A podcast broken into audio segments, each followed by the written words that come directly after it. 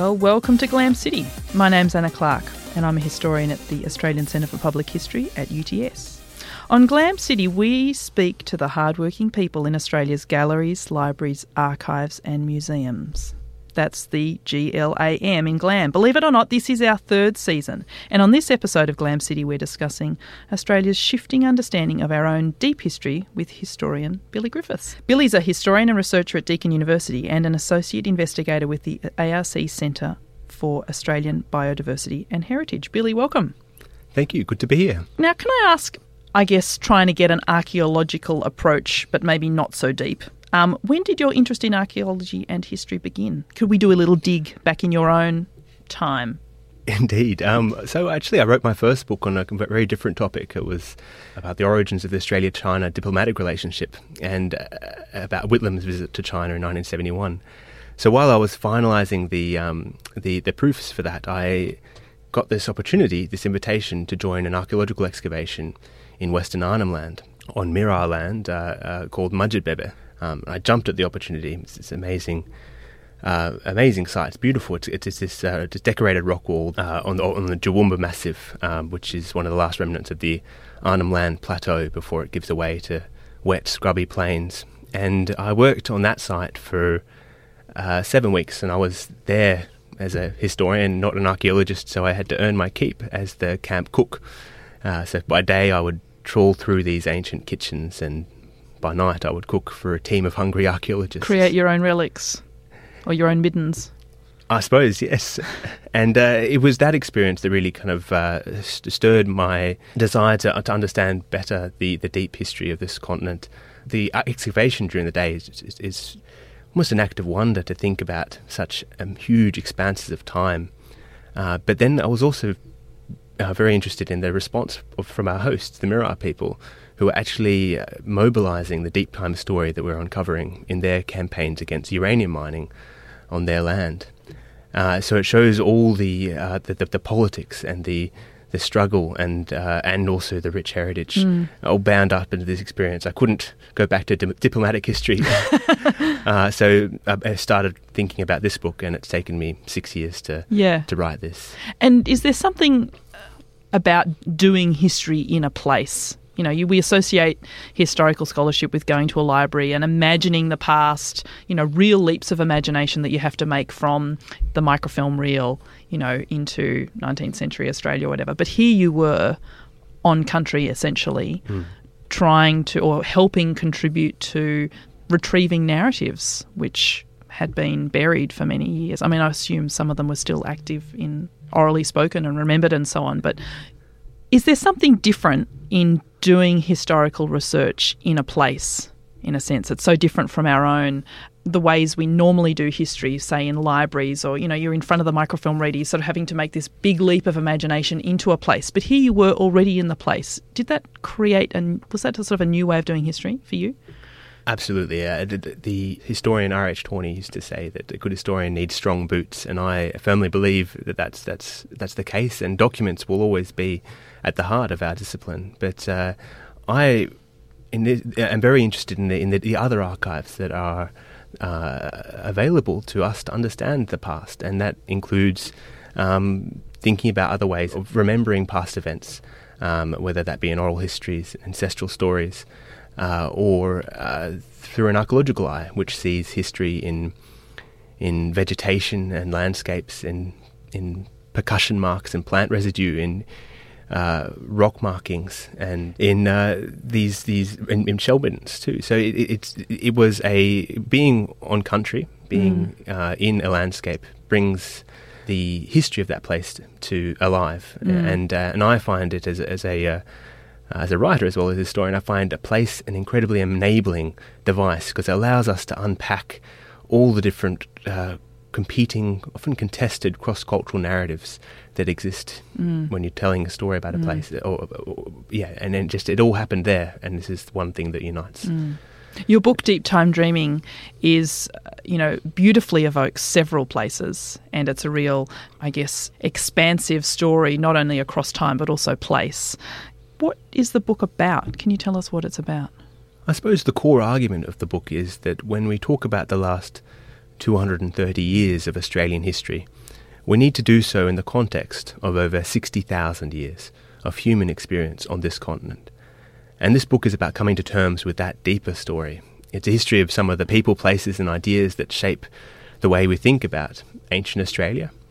So uh, the the archaeologists I write about, I wrote, write about archaeologists and their relationships with archaeological sites across the continent, and they're poets, philosophers, adventurers, dreamers.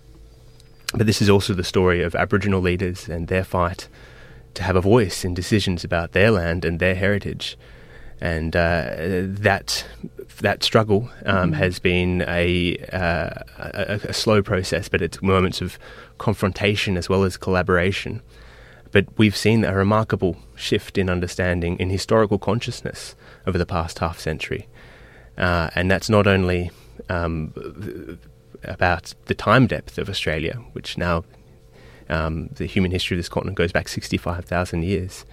Uh, but also, it's about uh, understanding that the Australian landscape is as much cultural as it is natural. Mm. It has been shaped by the hands and fire sticks of thousands of generations of Indigenous men and women. Mm you know, I grew up on a diet of history books where chapter one was Indigenous history and the rest is the real history, if mm. you like, in inverted commas. But the sort of history that you're describing is 400 pages of Indigenous history and maybe one paragraph at the end of the book, which might cover, um, you know, European history or history you know, of the history of Australia since since Europeans arrived. That's such a different conceptualization of how we think about Australian history, isn't it? Mm, and in the in the heritage world, there's often this quite arbitrary divide that's introduced uh, through legislation that you you deal with indigenous sites and you deal with non-indigenous sites, and uh, the, the pre-contact uh, indigenous sites, post-contact non-indigenous. And uh, in this book, I'm really trying to say that this deep time story continues today. It's it's it's uh, there's no divide between uh, between prehistory and history. It's all part of the same story, and uh, and there's no in, no history of Australia that is non-indigenous. Mm. Uh, there are indigenous voices everywhere, um, and uh, I try to uh, make room for them and and and uh, to to tell their story in, in this book, and uh, and then also look. to the archaeological evidence to recover stories that have passed beyond memory or tradition and survive only by virtue of archaeology. Did this present its own challenges and tensions? Uh, absolutely, and and I am uh, I'm, I'm non-indigenous. I am, as Judith Wright put it, born of the conquerors.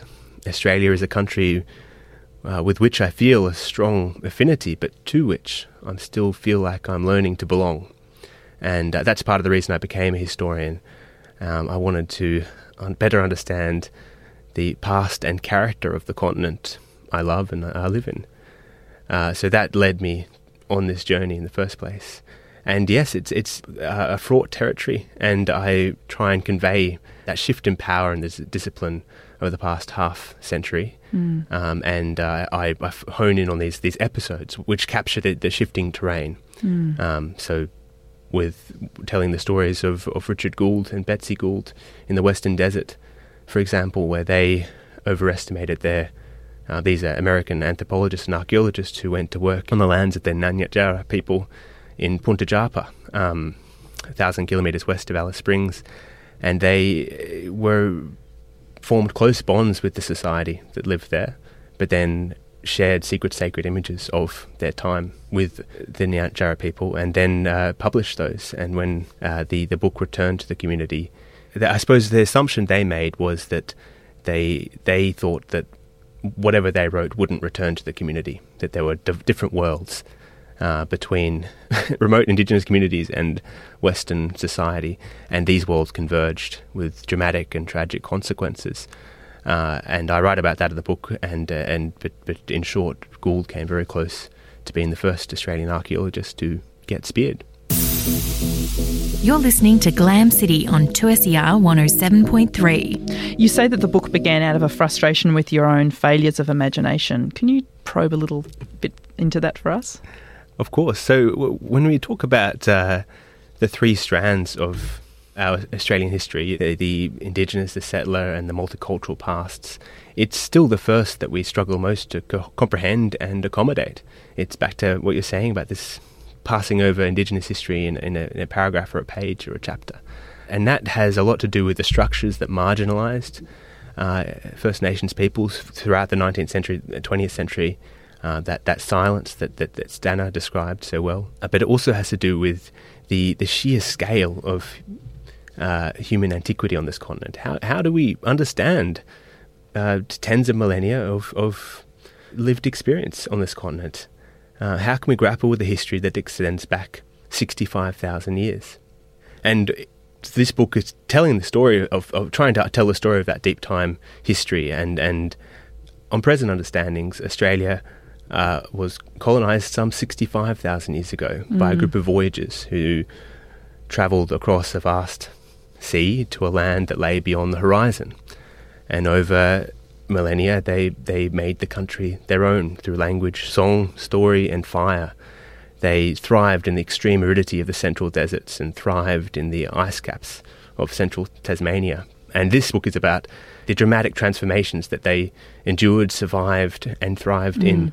Uh, so, where they saw dunes form, species come and go, uh, lakes dry, volcanoes erupt, and the sea level rise not one or two meters, but 125 meters. Uh, that's a remarkable story of transformation mm. and resilience. Mm. And it, the coming to terms with that story is, uh, is the project of all everyone who, who lives on this continent mm. today.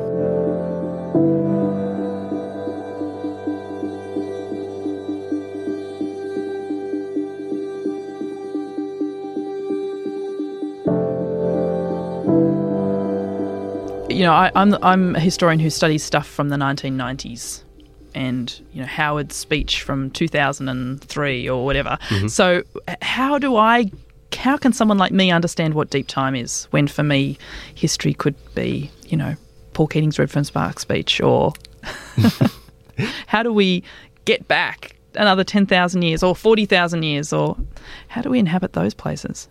Well, I think that the key is that in order to inhabit the deep past, one has to view it through the present and uh, and and and the the tumultuous road of the past uh, couple of centuries. Um, so John McPhee, the American writer John McPhee, coined the phrase "deep time" as a twin to deep space, um, because like deep space, deep time demands that you, in order to understand deep time, you have to leave behind the world you thought you knew in order to confront the limits of your understanding but yeah, your past is always in the present. So I look in this book at the Redfern speech, at the at the, at the political events uh, of, of the recent years, and uh, in fact, the, the day to sixty five thousand years, which came from that site I worked on, Madjedbebe, was invoked uh, invoked by Malcolm Turnbull straight after it was published, and he revelled in this deep time story.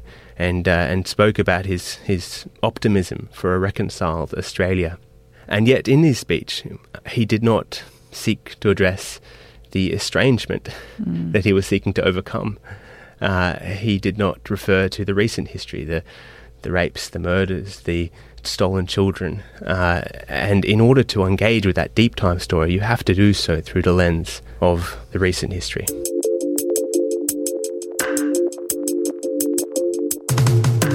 You're listening to Glam City on 2SER 107.3. To download this show, head to 2SER.com or your favourite podcast app and look for Glam City. This show is made by the Australian Centre for Public History UTS with support from 2SER. You can subscribe to the show on Apple Podcasts, and while you're there, leave us a rating and let us know what you think.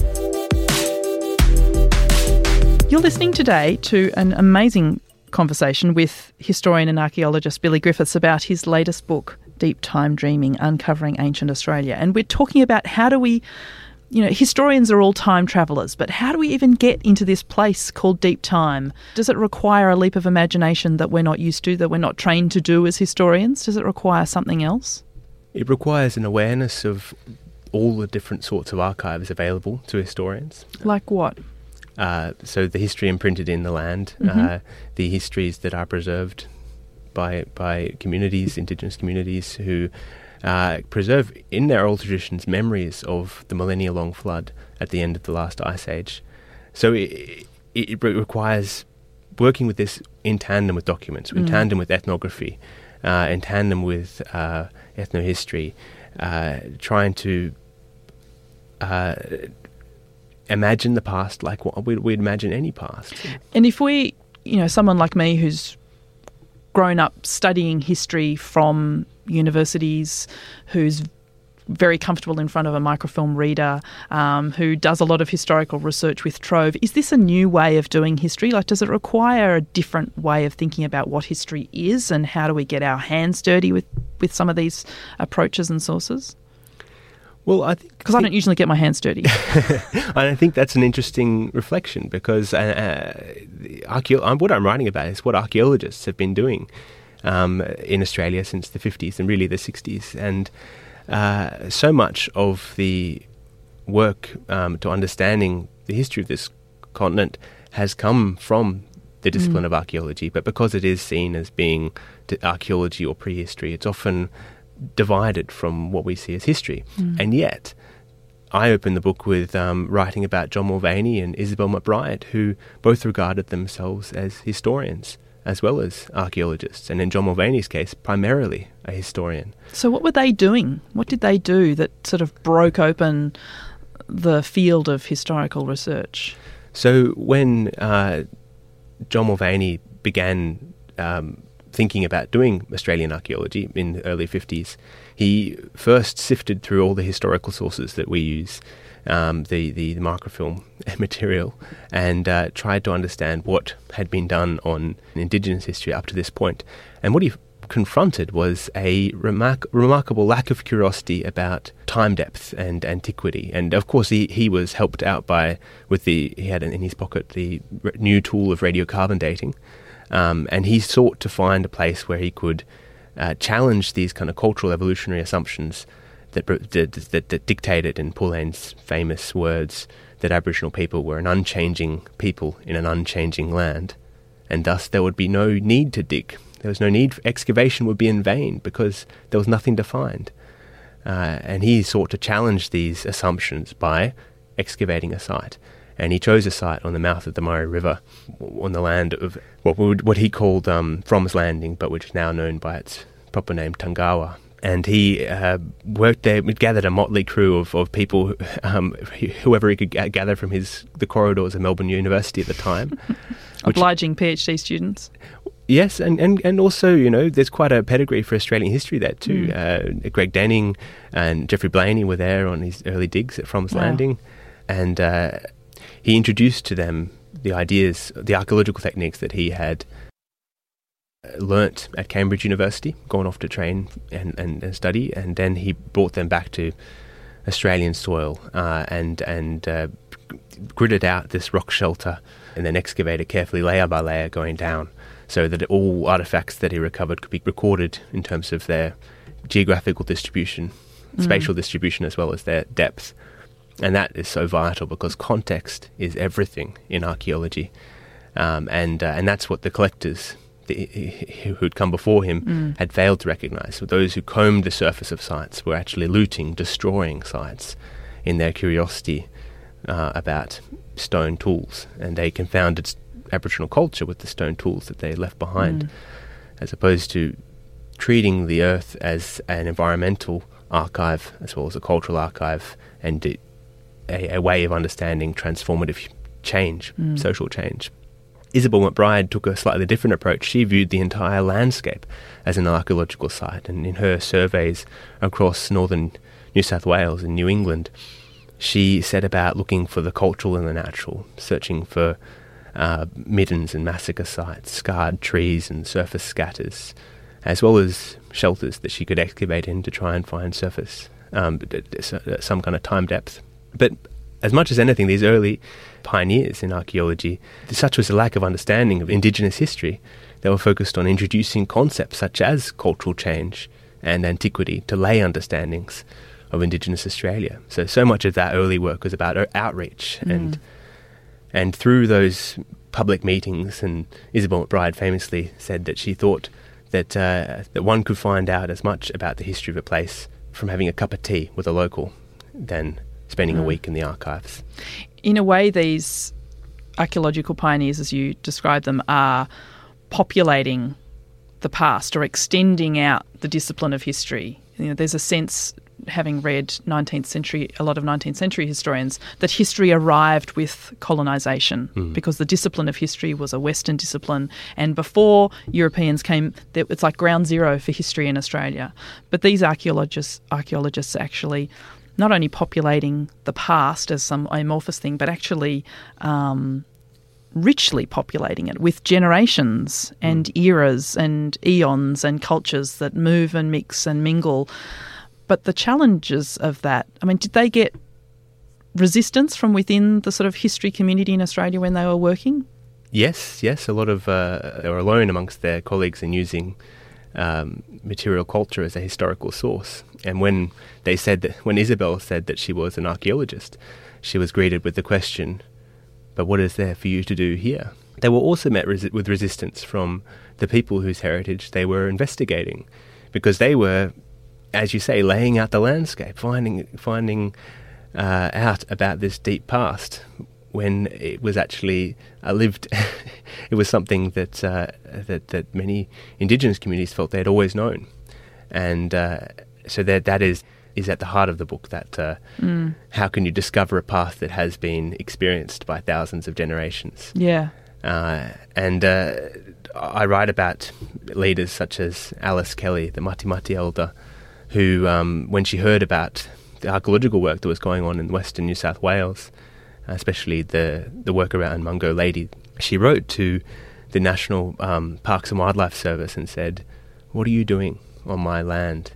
And she was particularly concerned about the disturbance of Aboriginal bones, because bones are not skeletons, they're ancestors, spirits, relatives. So she's asked, What are you doing? These are my tribal people. And that led to a process of, of involving um, that kind of activism, led to the eventually the repatriation of, of Mungo Lady and in November uh, last year, Mungo Man. The limits of the sources are really important here too, aren't they? I mean, that, that argument that these aren't just they're not just bones, they're not just relics from the past, they're a person who lived in the past and had a life and maybe had loves and ate and had feelings. Hmm. You know, writing rich and detailed histories about these people depends so much on the sources we have available to us. Is it possible to write about these people's pasts in deep time?